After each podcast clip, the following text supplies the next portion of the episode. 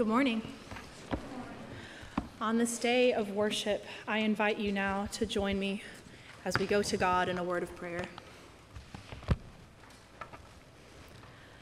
God of love, we lift every praise to glorify you on this bright, sunny morning.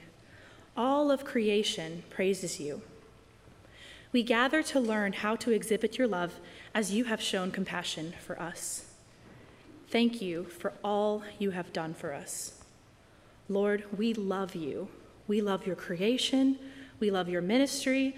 We love your care for your people. We love your resurrection. We pray that you will help us learn how to better love. And as we grow, strengthen that love as we journey into areas and places where it becomes harder for us to love as you would have us love. Remind us of our transgressions and humble us with our need for growth. Give us joy in your promises and hope in your resurrection, that all the world may experience your love. Your calling to Peter, your message after your resurrection was that if he loved you, he must tend your sheep. In all areas where we need amending, learning, teaching, and shaping, Lord, mold our love of other people to reflect your spirit. Give us eyes to see areas of need, areas of pain, areas of disparity, as you would see all areas where people suffer. Let us see as you do. Give us mouths to sing and to speak Jesus over them in our actions and in our love for you. Give us hands to act and to change that we may meet the needs of those who suffer in your stead as your ambassadors within this place.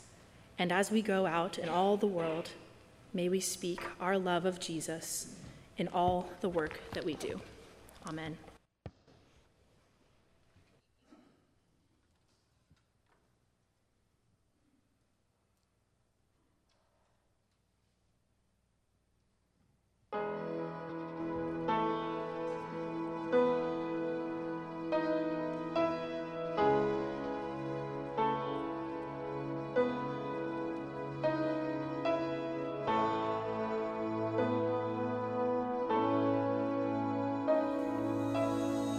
Just want to speak the name of Jesus over every heart and every mind. Cause I know there is peace within your presence. I speak Jesus.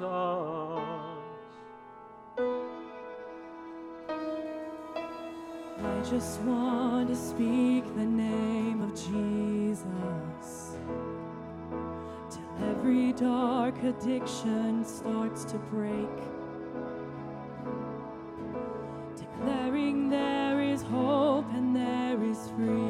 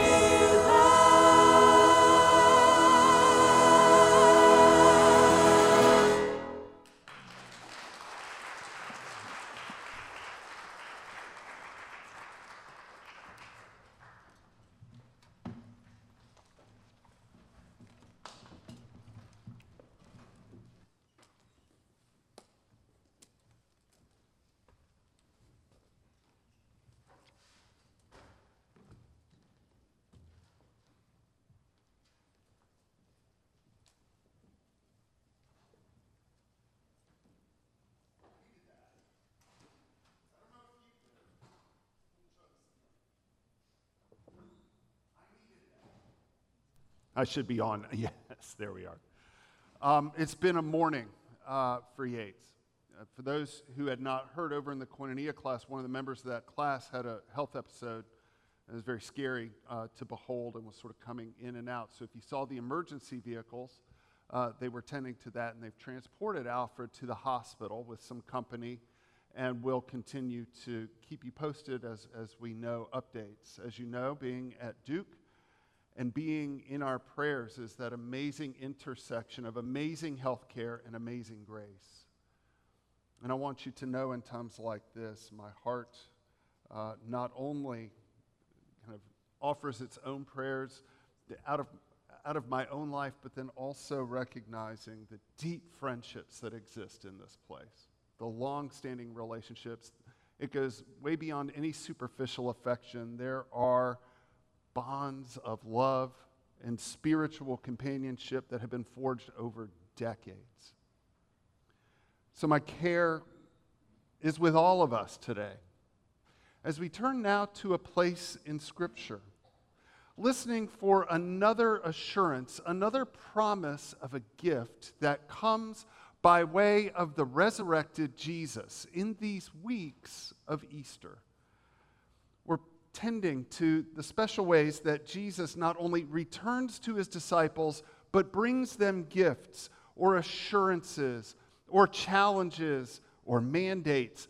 Today, it is an incredible gift the gift of restoration. And we'll see it through the lens of a particular relationship between Jesus and Peter. But it is, of course, not just for Jesus and for Peter. This is a word for all of us. In John chapter 21, we'll be reading verses 15 through 19. John 21, verses 15 through 19. When they had finished eating, Jesus said to Simon Peter, Simon, son of John, do you love me more than these? Yes, Lord, he said, You know that I love you. Jesus said, Feed my lambs. Again, Jesus said, Simon, son of John, do you love me? He answered, Yes, Lord, you know that I love you. Jesus said, Take care of my sheep. The third time, he said to him, Simon, son of John, do you love me? Peter was hurt because Jesus asked him the third time, Do you love me? He said, Lord, you know all things. You know that I love you. Jesus said, Feed my sheep. Very truly, I tell you, when you were younger, you dressed yourself and you went where you wanted. But when you are old, you will stretch out your hands, and someone else will dress you and lead you where you do not want to go. Jesus said this to indicate the kind of death by which Peter would glorify God. Then he said to him, Follow me. May God bless the reading and the hearing of the word today. Well, our theme word today is a word that is popular enough in our culture. It's restoration. And when we talk about restoration, the first place my mind goes is that of houses. And, and those sorts of restorations come at many levels. It has become very popular, particularly in a city like this where properties don't stay in inventory very long, to find something that's under distress and then kind of make some superficial changes, make it look pretty again. Maybe don't take too deep a look kind of at the foundation or anything, and uh, make it pretty enough so that a naive buyer could come, pay your asking price, and, and you reap those gains, right? It's called flipping. And those who are really capable at flipping have been able to make pretty good living out of noticing those properties that they can fix up in a hurry, turn around, resell, and make some money, and then invest in more property, so on and so forth. So that's one level of restoration. But I'm here to tell you, as someone who bought a fixer upper, I don't have that in my DNA. Uh, when Janelle and I bought a house uh, a couple of houses ago, uh, we saw it in terms of its potential. And uh, this is a great place for us to get our foot in the door. Um, and with a little work here and a little work there, make a difference. And I learned a couple of things. One, you're never done restoring, it's an ongoing process. And two, it is virtually impossible to restore and refurbish and remodel a home you actually live in. No wonder it is so tempting just to burn it to the ground and start with new construction. No wonder we're always led to those things that are brand new, untouched, untarnished, and we just rather start from scratch. But life isn't that way most of the time for most of us. When we get out of the, the land of, or the, the, the uh, idea of real estate and we look at the things that matter to us today our lives, our relationships, and the paths we take in this world, we find ourselves tempted but never really able to cut ties with everywhere we've been and everything we've done and everything we said and just start fresh every day to make new friends, to find a new job, to reestablish ourselves in a brand new family can't be done. There has to be a way for our lives when they become bruised, dented, worn out through use or neglect, for us to be able to experience something like restoration in the houses we actually occupy.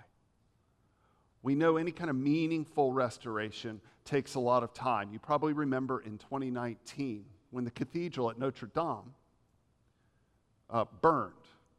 It was worldwide news. And if there was any iconic structure in the world that would have broad based global support for renovation and restoration, it'd be Notre Dame. And it's cost hundreds of millions of euros. And they're still working.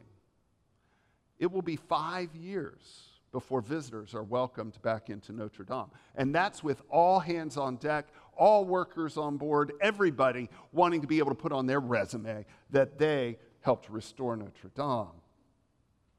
It takes time. And then sometimes time plays a trick on us that's even more difficult. I'm talking about relationships now. Sometimes we get to a place where time has sort of run out. One of the most tragic circumstances I remember listening to in the life of a friend when she, as a young married, had to bury her husband who died in a car accident. That, in and of itself, is enough to break a soul. But what haunted her, what she had to contend with every day, was the very last words they exchanged before he died were crosswords. This is an argument.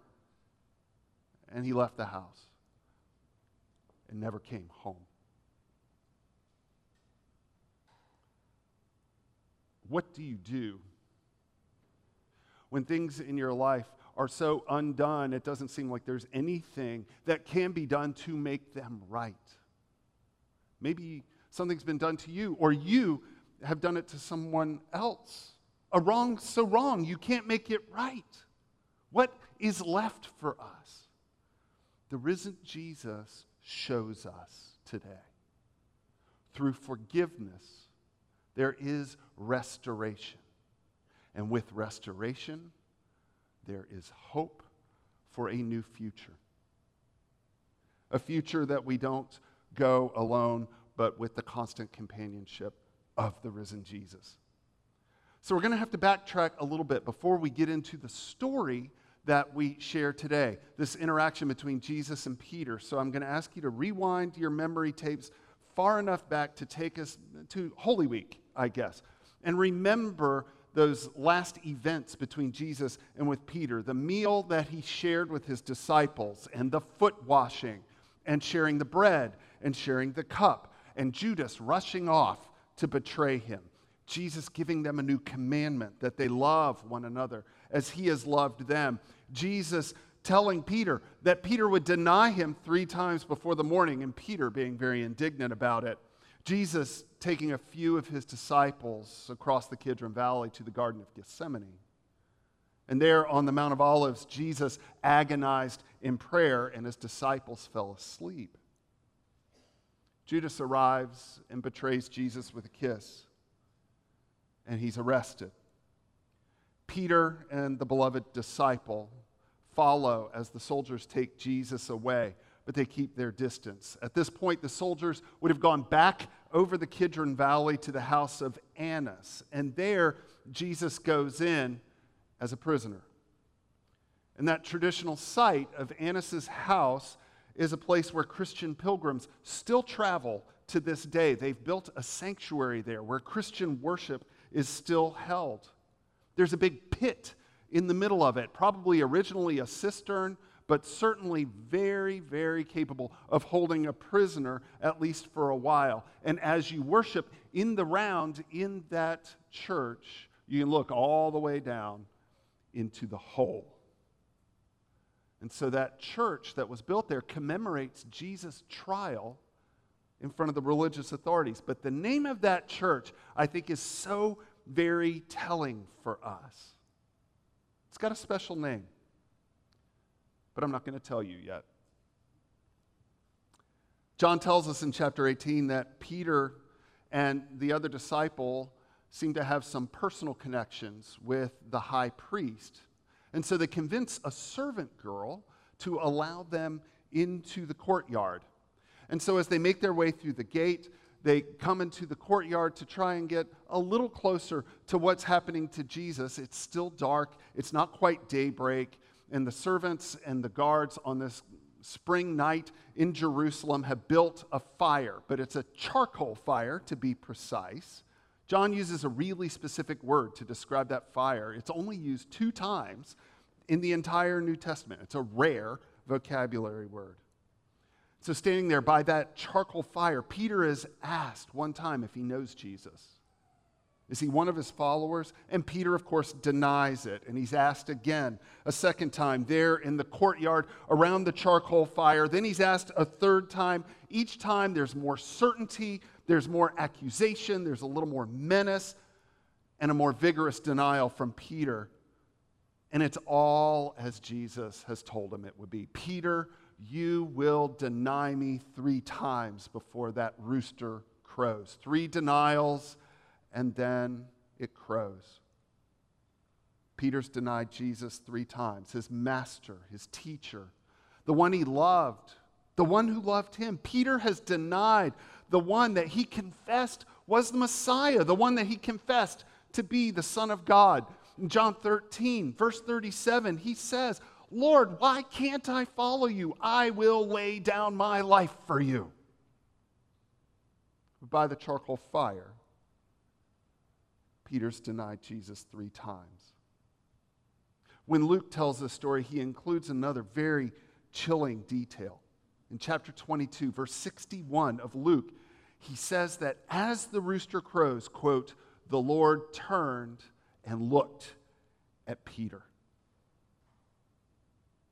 The last words Jesus hears from Peter's mouth before his own agony on the cross are those stinging words of betrayal. The church that's built to commemorate Jesus' trial is actually called the Church of St. Peter in Gallicantu. Gallicantu in Latin means cock crow. Imagine your worst personal failure. Can you think of it? Now imagine building and naming a church after it. It's a new day in John chapter 21, but it's very much the same. Similar time of day. That time between night and morning, that time when the rooster starts to crow to welcome in the sun. And John tells us that there's a charcoal fire that's burning at the seashore. It's very close to where Peter and his friends, other disciples, are fishing. The risen Jesus, we know, has prepared a meal for his friends there at the seashore. He's cooking the food that he's going to serve them on a charcoal fire, same word. And he's prepared a place for his friends. So maybe you can start to sense the tension that exists when we tell this story, that place of welcome that Jesus is preparing, and the emptiness that is the theme of the disciples' life now. Their whole life is empty. It shows up even in the, the way they catch fish. Earlier in that chapter, Jesus hollers out to them on the boat, How's the fishing going? And they have caught nothing. So Jesus blesses their catch and provides more fish than they could ever imagine for themselves. And as they continue to talk across the water, the disciples do begin to understand what's happening there. And Peter reacts when his awareness is raised that that is the risen Jesus on the shore. He reacts, he jumps into the water after covering, interesting detail, after covering his unmentionables. In those days, those who fished often fished in the nude. So don't get any bright ideas this afternoon thinking you're being biblical. But he covers his nakedness, jumps in the water, begins to make his way to that one who invites him from the seashore. But I wonder what happened when he could start to smell the charcoal burning, when he could see the red bricks simmering and glowing there on the beach. Jesus has recreated the setting of that memory that Peter wants to bury and hide away. He's recreated that space and the vision of what confronts and torments Peter. It's like returning to the scene of a crime.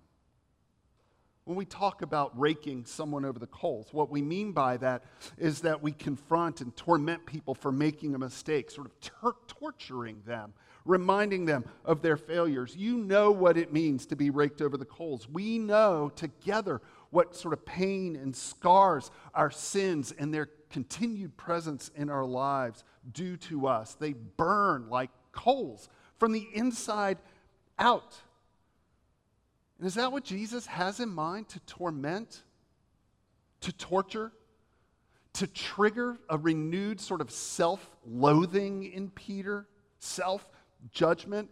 Is he trying to just break Peter down and torment him for the failure? When I needed you most, you betrayed me. There's no denying that Peter failed Jesus.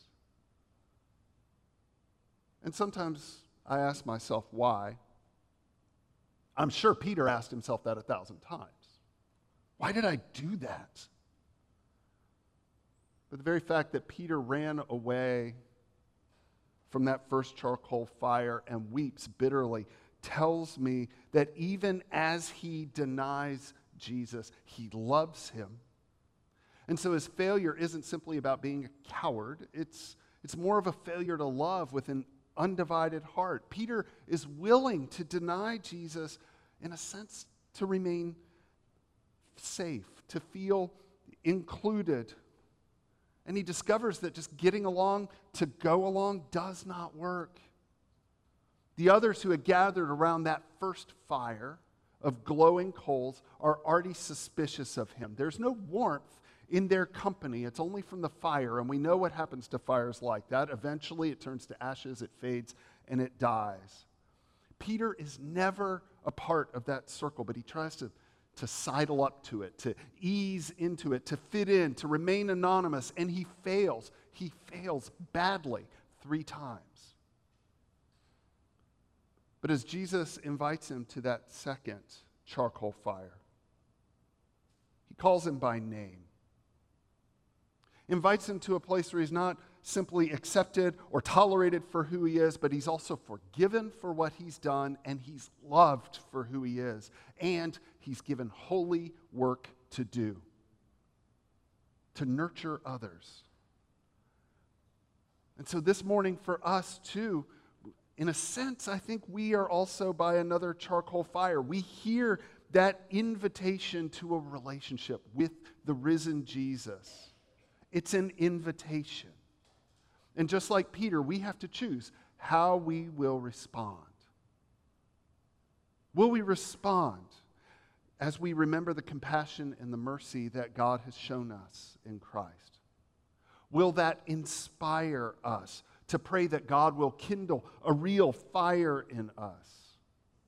Will we be people who are committed to share that same compassion and mercy with others, especially those who, like Peter, probably don't deserve it, at least not in our eyes. I think even in his denials, Peter was a very good religious person. Jesus was loved by Peter, even as he denied him. But what was missing until this encounter on the lake shore, I think, was understanding the connection between our love of Jesus and the love of his sheep. That Jesus' love for people had no bounds. And of course, even after this moment, Peter fails from time to time in proclaiming, you know, consistently in his words and in his deeds the boundless love of Christ. Every once in a while, when we read the stories, we can see traces of Peter's old self, self still show up. We are all works in process. But at least the scriptures are honest about the time and the way by which we are transformed. It reminds us, if nothing else, that it is by grace alone that we're able to live out the gospel of love. But still, I want you to imagine with me, with Peter, what the world and what our lives look like if we embrace the love that first embraces us. It comes to us usually when we're staring at the ash heap of our own lives. And then, in all our brokenness and sinfulness, that love calls us out with a word of love and forgiveness and transformation. Not just for our lives to be restored, but to participate in the great restoration that God is doing in the world. What kind of preaching would Peter offer when he could tell others individually and even to a congregation, I betrayed my friend, my very best friend, the Son of God. He forgave me. And he'll forgive you too. None of you are irretrievably lost. None of you are unlovable. None of you are truly alone. There is a new beginning for you. Trust Jesus. Believe on the Lord Jesus and be saved. That's how Peter would say it.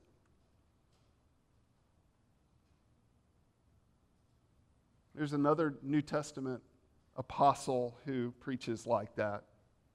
We call him the Apostle Paul. Some other traditions call him Saint Paul. He went by another calling card altogether, probably something more like Sinner Paul. When he greets the church in his first letter to Timothy, he greets the fellow Christians this way Christ Jesus came into the world to save sinners, of whom I am the worst. But for this very reason, I was shown mercy, so that in me, the worst of sinners, Christ Jesus might display his perfect patience as an example to those who believe in him for eternal life. So today, let the love of Christ embrace you. Jesus rose from the dead and proclaimed forgiveness of his disciples. And if we choose to receive that same gracious, forgiving love, that love that first reaches out and embraces us, it can propel us into the world to do as Peter was asked to feed Jesus' sheep, wherever they may be. And it's possible to do this even when we recognize that sheep are not always fluffy and nice. And they're not. I'm on a mission trip years ago to Southeast Asia. One of the missionaries uh, who was showing us around had veterinary training before he went to seminary. And so a lot of what he did was in the villages, helping them work on their agriculture um, and to build sustainable lives there in the villages. And as we were there among the sheep one day, I saw him picking maggots out of the horn of an infected horn of a sheep. And he said one of his seminary professors or mentors once said, if you're going to be a shepherd, you got to get used to the smell of the sheep. And it might even make you smell like sheep too. That's the way it is when we get out there in the world. When Jesus charges Peter and all of us to feed his sheep, he's not offering that call to just a few. You do not have to have Rev in front of your name. One of the long-standing traditions of this church is to recognize that each and every one of you are ministers. My first clarifying conversation with Ted Reed nine years ago was when I got an email to the moms and I said, I think you meant to send this to Janelle. He said, No, sorry, I should have explained. That stands for Ministers of Music. It's the group email that's sent out to every person who sings or plays or participates in the group. You're all ministers wherever you go, every single one of you. And Jesus wants us to do this not simply in his name, but also in the same spirit, with the same forgiving love that transformed another charcoal fire into a place of welcome for the sorriest of the sheep. And from that place of forgiveness, we can reach out to others knowing that we too know what it's like to be lost and then found. We've been found. And we must find others to share Christ's love in every way that is possible, saying, just like Peter did, Lord, you know all things. You know that I love you, but don't let that be enough. Don't let that be the conclusion of our worship today. Instead, in our time of response, let us listen for Jesus' voice calling to us Feed my sheep. Follow me. Amen.